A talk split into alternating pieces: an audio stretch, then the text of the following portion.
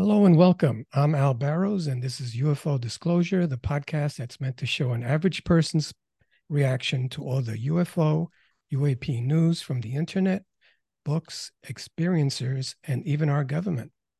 Today, I'll be speaking with Marcus Lowth. He is a freelance writer. He is also the writer and owner of MeTimeForTheMind.com. He also is the editor-in-chief of UFOInsight.com. And he is also the author of the book we'll be discussing today, From Deep Within the Archives of UFO Insight. Hi, Marcus. It's a pleasure and an honor to have you on UFO Disclosure. Thanks for being my guest. No problem. Thank you. Thank you for inviting me. So I'm just going to show our audience what the cover of the book looks like. Okay.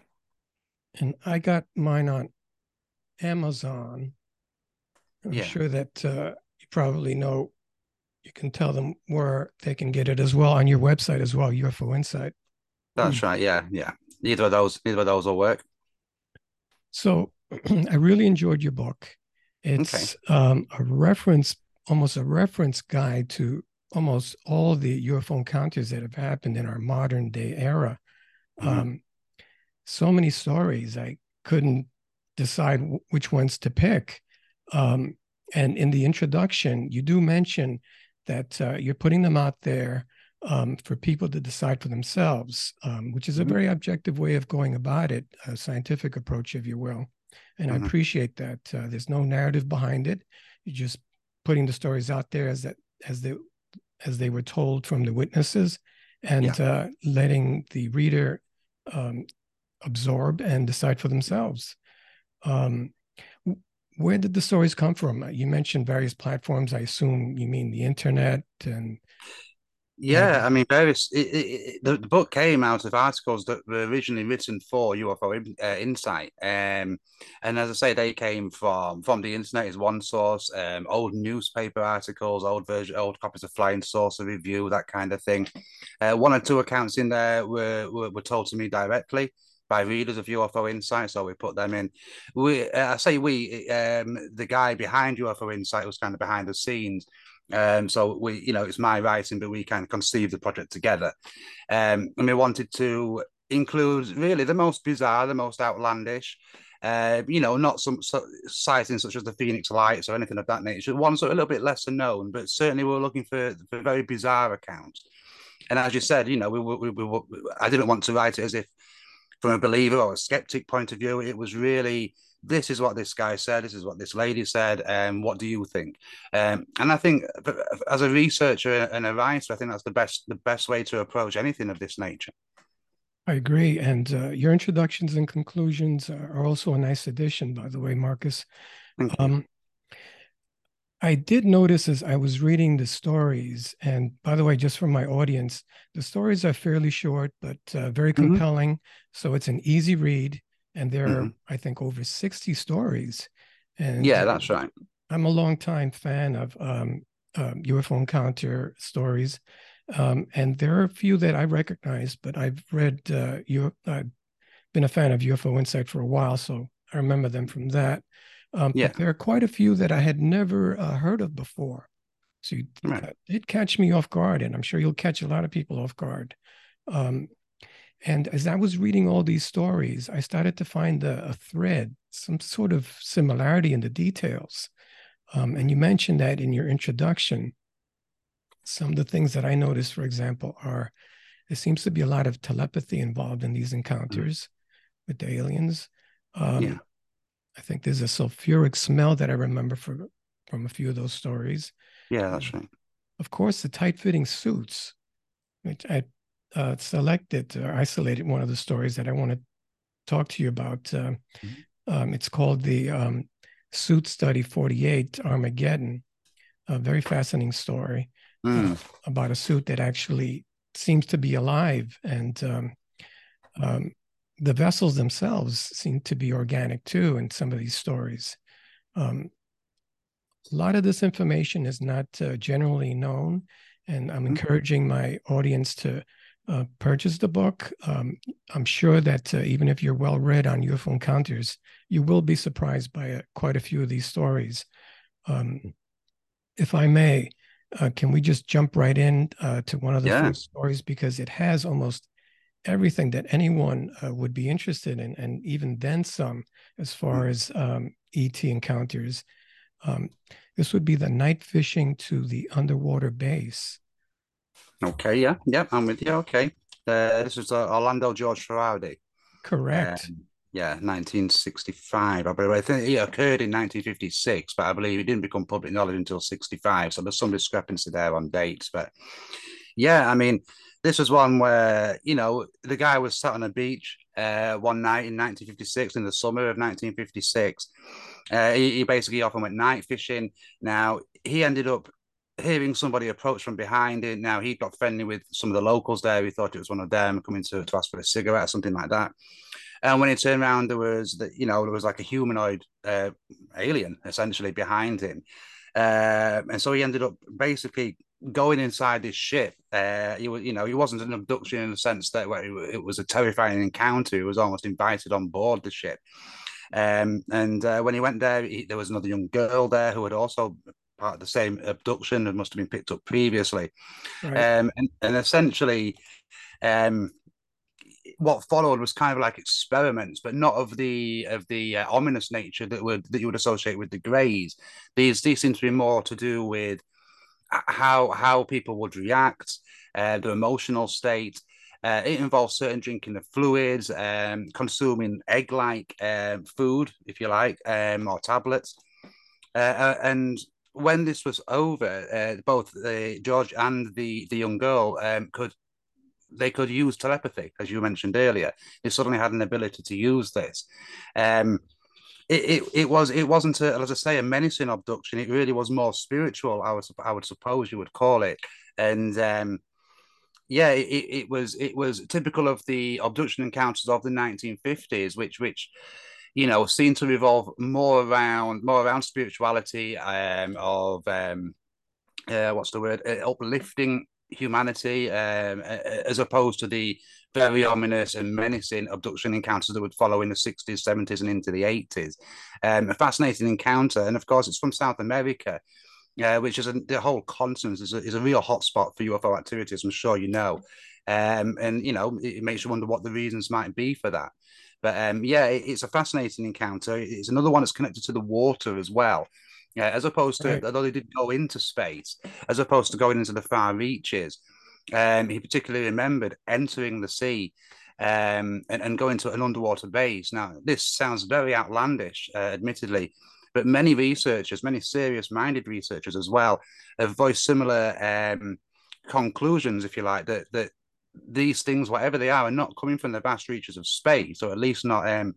all the time. They're actually coming from the Earth's oceans, and so you know it kind of makes sense that some of these encounters will happen in coastal areas, which obviously this one did. You mentioned in the introduction to night fishing that if this turns out to be true, this account, that it could prove to be one of the most important decisions in terms of yield of historical information.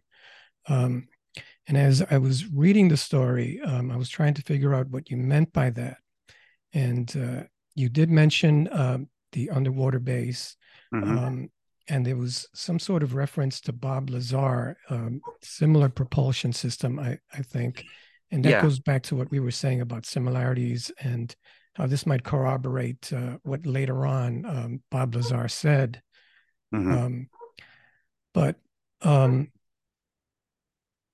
I think that towards the end, the humanoid or the extraterrestrial was talking about how there were 5 different races on Earth, and that originally, and most of them were eliminated, and the only thing that remained was the pineal gland, and that we were the descendants of... think of the same humanoid alien species, or did I misread the story? From how I understood the report, is that was the only holdover from a previous race. And it's an interesting concept because this runs through our esoteric teachings. If you remember the guy, I don't know if you'll remember him, Max Spears from the UK, he suffered a very questionable death, shall we say. He was another researcher, and he was speaking about seeing visions and opening his pineal gland. People think of it as a third eye. And if we go back to telepathy and the association that that has with UFO encounters, particularly alien abduction encounters, and the fact that these aliens use telepathy, and some people who have been abducted claim to have developed the ability to use telepathy. This could be a connection to the pineal gland that, you know, lots of people suggest that we don't use nowhere near the capabilities of the human mind. It's for some reason it's shut off to us. We don't know how to access it, things of that nature. And that would make sense because you've got some people who can, they say, see into the future, or they can use telepathy, or all manner of things that, to do with the power of the mind. And you would think that if some people can do that, then all of us can. It's just that how do we utilize that and open that power? And I think just going on another point here, I think ultimately, although, you know, none of us, no researcher can say, well, we know what's behind UFOs and we know what's behind aliens. But I would suggest that a lot of it will revolve around the power of the human mind and how we perceive reality, even reality itself and what it might be. Lots of researchers suggest, for example, that there's the same source behind UFOs, aliens, ghosts, Bigfoot, cryptids, anything from that paranormal world. It's basically just a different manifestation from the same energy source. And I think that's certainly where my research is taking me. And I think that's where we'll end up going as we unravel, you know, the paranormal world. No, that's very well put, Marcus. And I think the story does include the fact that the alien said that to them, they do believe in God, but that it's more like an absolute energy to them. Yeah, it speaks to what you were just saying. Yeah, again, and that kind of thing resonates with old esoteric teachings and spirituality, and even you could take it back to the wisdoms of ancient Egypt, if you like. So if there is a connection between all these things, then you would think it is a manifestation of energy, which is essentially all human beings are. You know, we're all electrical energy, and you know, encased obviously in a flesh and blood body. So.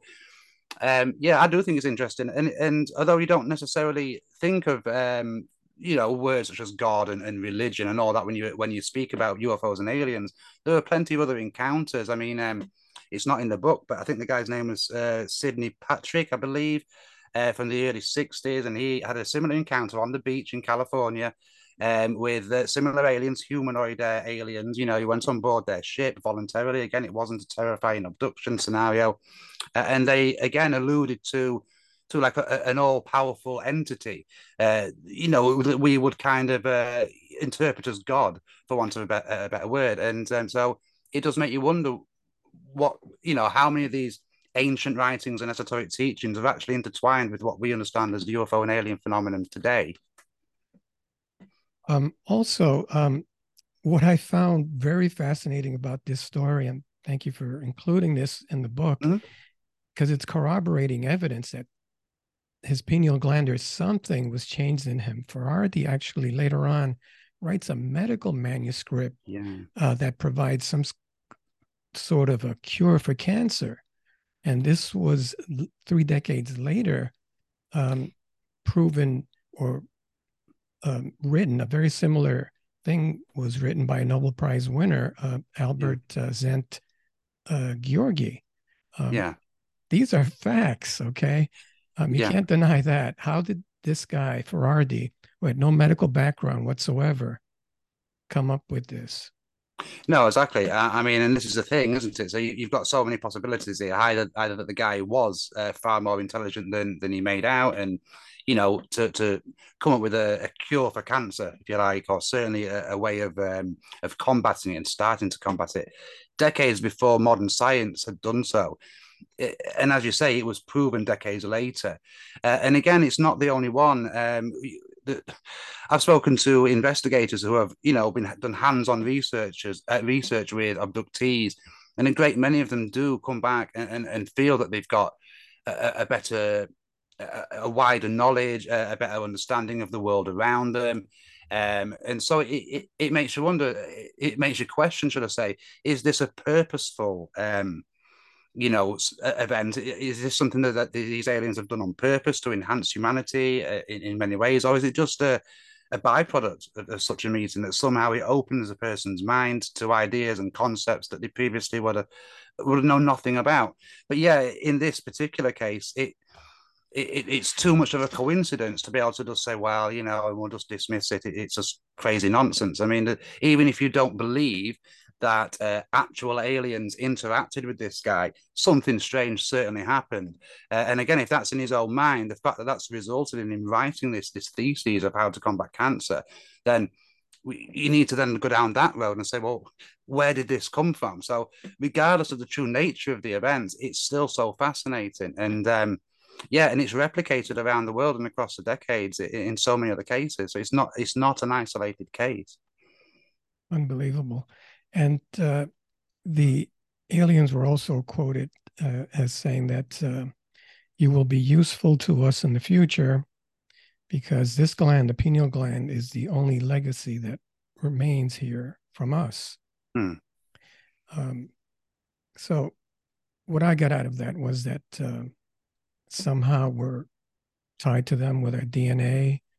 I mean, there's so many scenarios on this one. I mean, if we look at the abductions by the Greys for a moment, a lot of researchers have come back, and again, serious-minded researchers here, David Jacobs, John Mack, Bud Hopkins, who believe that behind these abductions is some kind of breeding program almost. Hybridization, yeah. Yeah, exactly. And even on that notion, then you've got, you know, well, why is that? Is that for the benefit of humanity? Is that so they can take over the planet through the back door? Is it just to help them out? I mean, I was reading an account the other day of a lady who had been abducted, and she used regression, and she ended up accessing a past life as a grey alien. And I believe this or not, but this is what she said.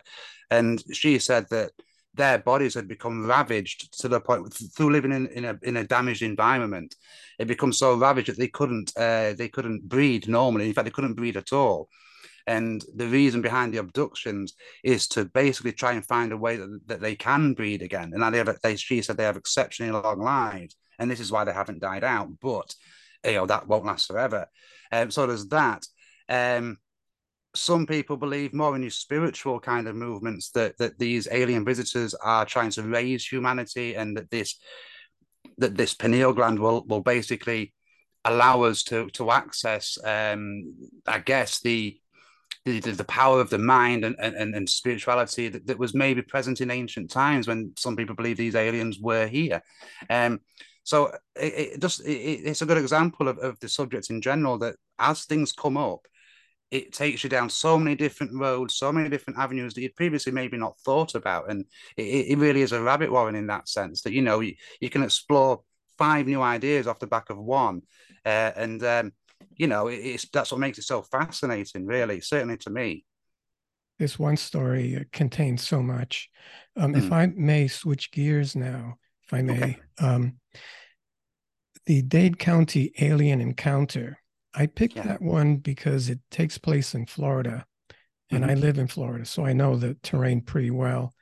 This one took place in Miami, Florida in 1992, but it didn't take place in the Miami that most people know, not in the city, sort of in the outskirts of the city, in the marshland where there are a lot of vines and trees. And this happened in broad daylight, didn't it, Marcus? Apparently so. I mean, again, it's another encounter, as we said at the beginning, where it is a little bizarre and outlandish on the surface. Now, kind of what drew me to this one was that it came from Linda Moulton Howe, who was a very, very credible researcher, very credible. So automatically you think, well, you know, if she sees something in this, then we're going to explore it. Now, essentially what happened on that day, there was a young lady, and I forget her name. Just let me grab it here. Her name is Catherine Frankovich. Yeah. So Catherine, she was a wildlife photographer, and a good one. You know, she was recognized as being very good. She was out in the Everglades regions, or certainly, like you say, out of the city, in the urban areas, or, you know, the rural areas, should I say. Basically just walking, doing a thing with her 2 dogs, and she essentially heard something around her. And when she focused in, she saw what you might describe, it certainly on the top half, as a grey alien, large head, thin body, big black eyes. She remembered it had a particularly strange way of standing and certainly a strange way of moving, almost like a gazelle as it moved. And we need to bear in mind, again, she was a wildlife photographer, so she knew better than most the animals that would inhabit that terrain and just wildlife in general. What happened was it was some kind of standoff. They were just staring at each other. Her dogs were particularly agitated, although they didn't go to attack. They just stayed where they were. But they were certainly aware of something. Now, what happened is the alien, or the apparent alien, turned around and began to run. For reasons she couldn't explain, she then chased it. Maybe she wanted to capture a photograph, maybe she was just so intrigued, but she chased it. She didn't catch it, and eventually went into some kind of enclosure, whether it was a cave or some door that just opened out of nowhere. But the alien disappeared into this, and at this point, she stopped. Now, she said that she could sense that when the alien, or I'll say alien, the apparent alien went in there, she got the feeling that there was more of them. There was lots more of them inside there. Right. And at this point, she turned around and backed away.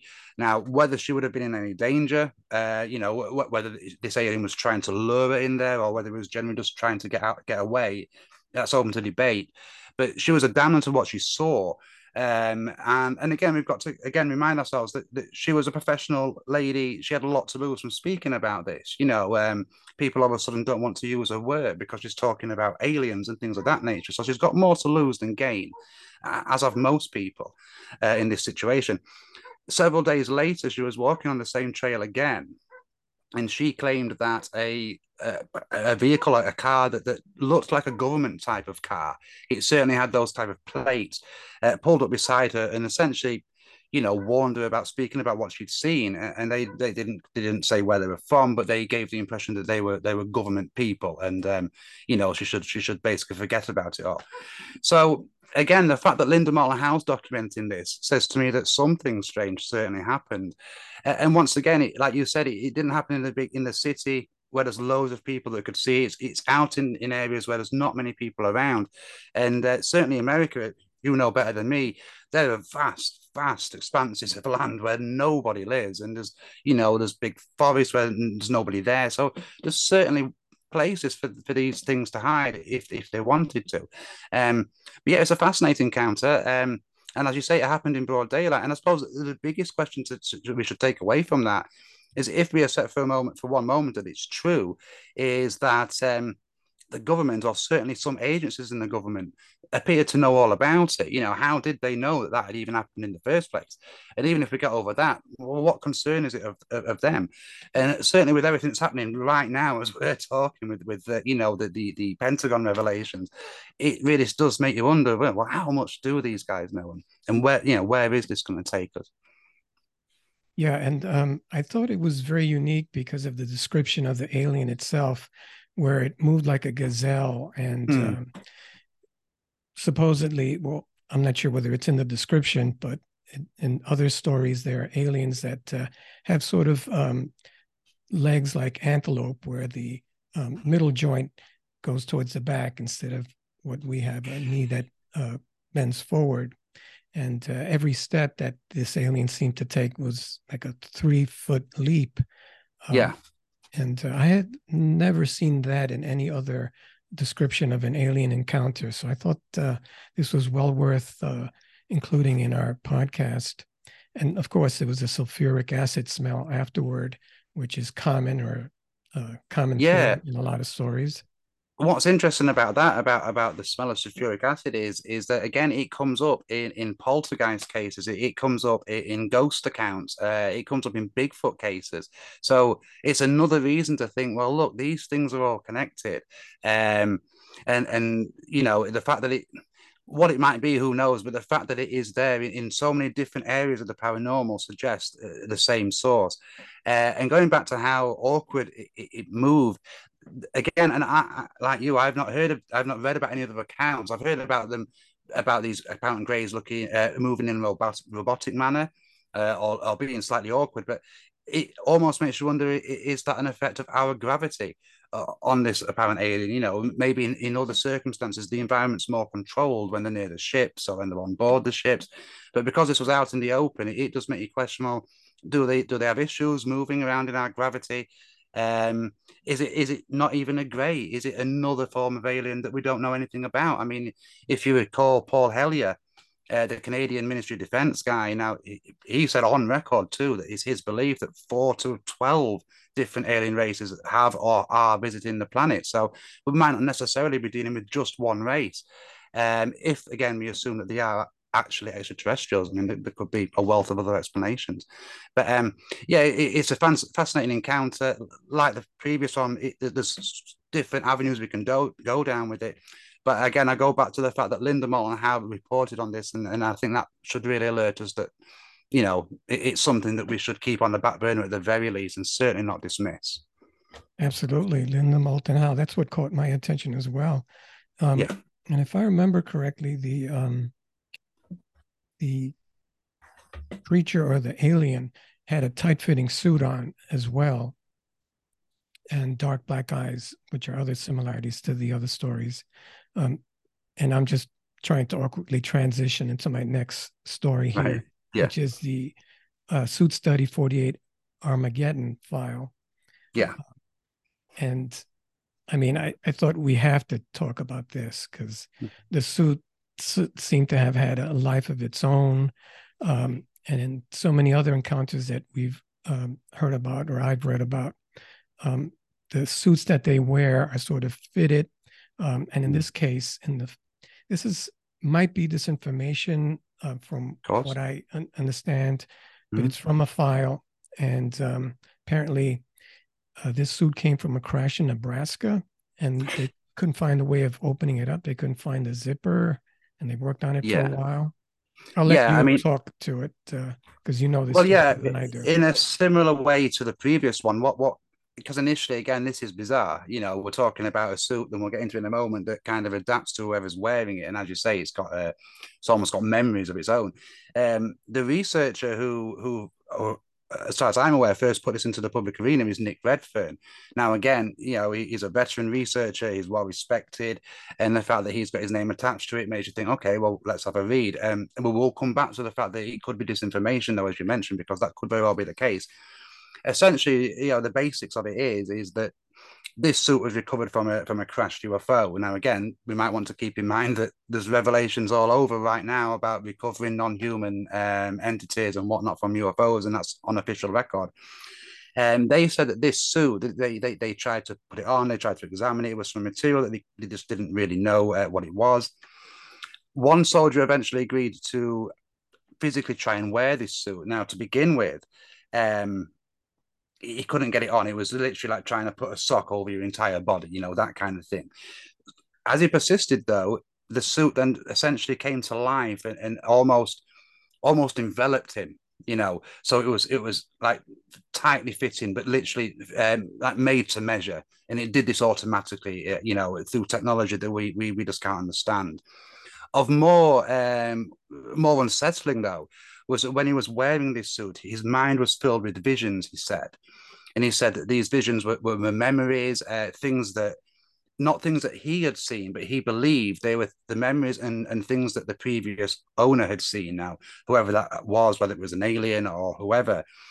What caused most concern was that there appeared to be almost not visions of the future, but memories of apocalypse type scenarios, burning cities, war, and so you know, that begs the question: are these memories of an apparent aliens from a planet, that their planet maybe, you know, ended in that manner, or are they almost predictions of the future, or how they see the end game of their involvement with people on Earth happening? And as I say, it's bordering on outlandish, but because of the research who put it out, you kind of pay attention to it. Now, what Nick Redfern went on to point out is that the lady who many suspect kind of released these leaked documents works for the CIA. And again, I'll grab her name. I believe it's Alice somebody. But yeah, we come. So yeah, what he was saying was, it was Alice Bradley Sheldon, and she worked for the CIA, and we haven't got a complete picture of exactly what she was doing a lot of the time. it is being put forward that she was behind a lot of these leaked documents. And the reason that these documents were leaked was almost for disinformation purposes, to put out reports that were so outlandish that then reports of UFOs or even alien abductions that were true would also be lumped into these bizarre reports. And so people would say, well, it's all nonsense. And that's something which runs right the way through the UFO investigation, going back to the modern UFO era in the late 1940s.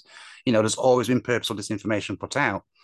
So if that's the case, although that would make the account of this Suit 48 study irrelevant in the sense that, you know, it's just disinformation.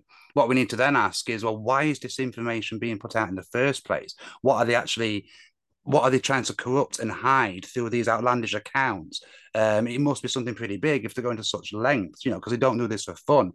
One thing also to bear in mind is that how Alice met her end, she killed her husband, no, she shot him. I think she shot him. And it was believed she did so because of his failing health. It was almost a mercy killing.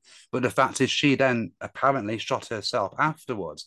So she died in extremely mysterious circumstances, no information left as to why she'd done what she'd done. And obviously that's going to leave the door open for people to speculate, well, maybe she and her husband, who also had CIA connections, kind of, for want of a better phrase, knew too much. You know, if they were behind these leaked documents of disinformation, then it's only a matter of time before maybe they started speaking about that. And then all this disinformation that's been built up would come crumbling down. So it's an interesting case for two reasons. One, if it's true, then wow, that's some technology, and, you know, what have they got? And if it isn't true, that particular case, and it's just disinformation, then we have to ask why our government agencies putting such information into the public in the first place, because they don't do so for their own fun. There's obviously a reason that they're taking up such exercises. Well, either way, this is one of the most bizarre cases ever of reverse engineering of alien technology. Yeah. And going back to your point about disinformation, I've been following the subcommittee hearings here in the United States, mm-hmm. and it seemed to be making bit of headway, and this seems to be all because of Dr. Stephen Greer's push. He had his event this past June, which I also covered, and he's pushing for more disclosure from the government, more transparency. Yeah, but there's also a conspiracy theory saying that they're letting you know just enough to spin the narrative to favor them or the powers that be, the black ops projects, the USAPs, or even the negative aspects of the U.S. government. Perhaps maybe they just want to ramp up the war machine, keep making weapons. Yeah, I mean, the thing about disclosure, and I've talked about this before on another podcast, is we're in a bit of a frustrating situation or position here, because you almost think, short of producing a flying saucer or an alien on the White House lawn, for want of a better phrase, then no matter what's said, a lot of people are going to be very suspicious.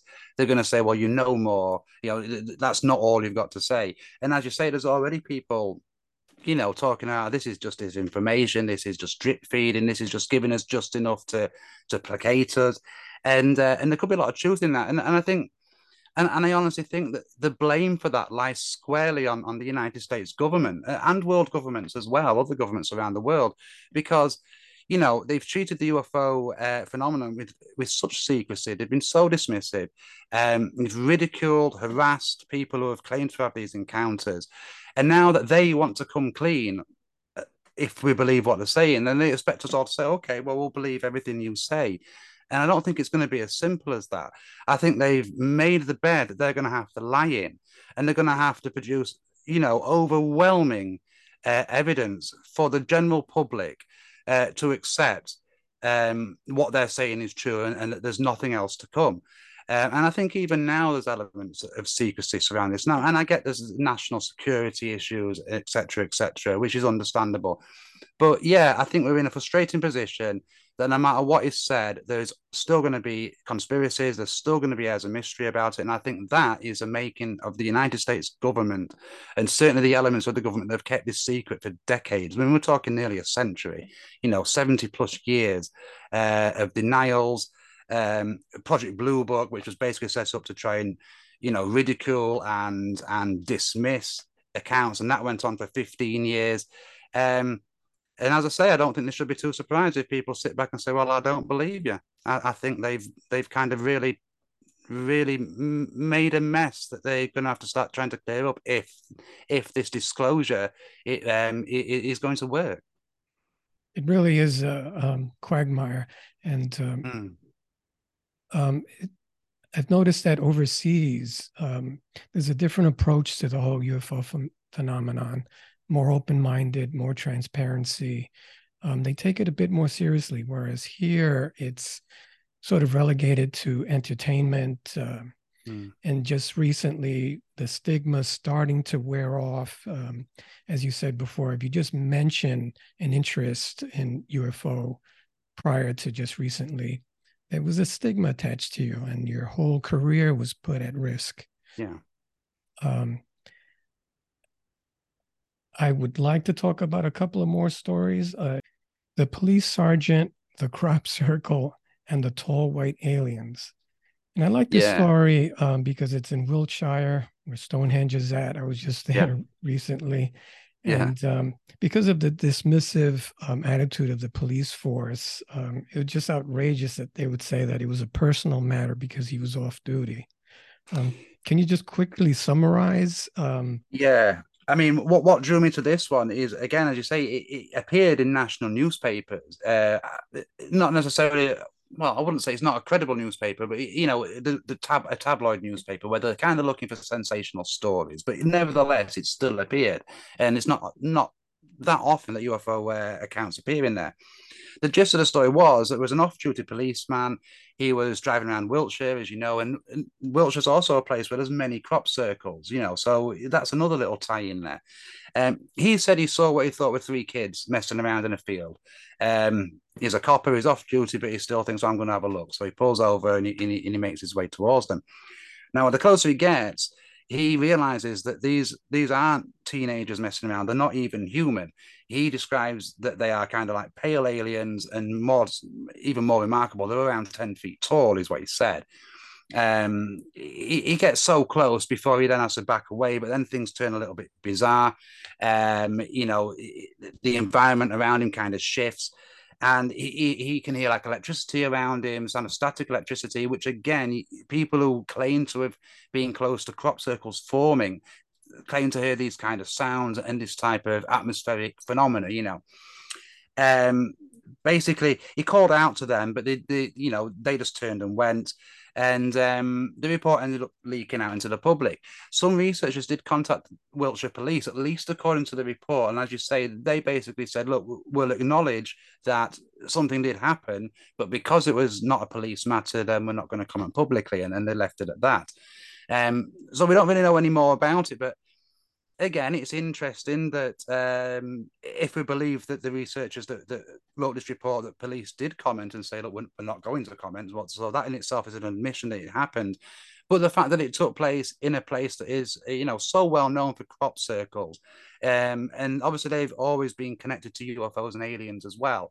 So the location really, as well as the fact that we were deemed fit to appear in a national newspaper, kind of makes you think, well, yeah, we should keep this one on the radar. And the descriptions of these 10-foot tall white aliens. Again, there are many other accounts of people saying that they have witnessed very similar humanoid, pale or off-white aliens. So it's an interesting story, and it's one that I think, again, because of all the things I've just highlighted, it's one that just to keep on the back burner, because you never know when accounts come up in the future, or even if they've happened years ago, but they come into the public arena in the future, and you think, well, okay, that connects to this, and the details in these are the same we've seen in there. So yeah, it's an intriguing encounter. And if there is an issue, it is frustrating that the police wouldn't offer confirmation, really, just that the account did happen, or it happened as it said it happened. It was great that Andrew Russell got involved in it, the crop circle expert, and that sort of lend credibility to the whole experience. Yeah, and again, as I say, I mean, the crop circle phenomenon, you could probably do a podcast on that alone, you know, and fill an hour right there. Oh, yeah. But I mean, but the fact that, you know, there's obviously an intelligence behind them. We have no idea what's causing them, whether this is communications through extraterrestrials. If we say, for example, that there's a living element to the Earth itself, it's almost as if the planet itself is trying to communicate with us. It's such a bizarre thing. And it kind of leaves me a little bit back to, you know, where my research is going at the moment, is that there is connections between all of these things. And I would imagine my next book will really be about this. The fact that this guy is saying he saw these strange creatures in the same location that there is already UFO sightings anyway, but where crop circles appear. Again, it just makes you think, well, what's causing all these things? What is it? What you know, what makes this source sometimes manifest as aliens, or sometimes manifest as crop circles, or as a cryptid, or as a UFO? I mean, you start to look at maybe ley lines, and you start to look at electromagnetic energies. I mean, you said, you know, Stonehenge, that's around there. There's a reason that was built around there, and it's probably got a lot to do with tapping into energies that are all around us, or, you know, ley lines that cross. And these could be responsible for a lot of these sightings, whether it's of strange creatures, vehicles in the sky.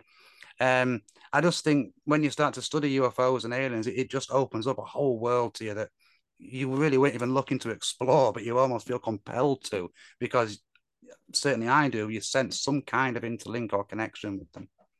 I agree. And I know that around crop circles, oftentimes there are spheres or orbs that are sighted, and some have speculated that these are drones or some sort of a sphere of energy that actually forms these crop circles. On page 295, you have a story about strange orbs. And I wanted to conclude with that story, because I know that Dr. Sean Kirkpatrick, he's the director of the AARO office here in the United States. That's the Old Domain Anomaly Resolution Office. Okay. They're charged with investigating. They took over for AATIP, if you've been following the press here in the States. Right, okay. But his most recent development is that he's been studying and reviewing tapes taken from Area 51, where it shows silver cylindrical spheres flying around. No one seems to be aware of them, but they were caught on camera. And the story here, the strange orb sightings in Glasgow, Scotland, I thought very interesting, especially the part about sightings in California in 2015, where these orbs seem to be stalking people.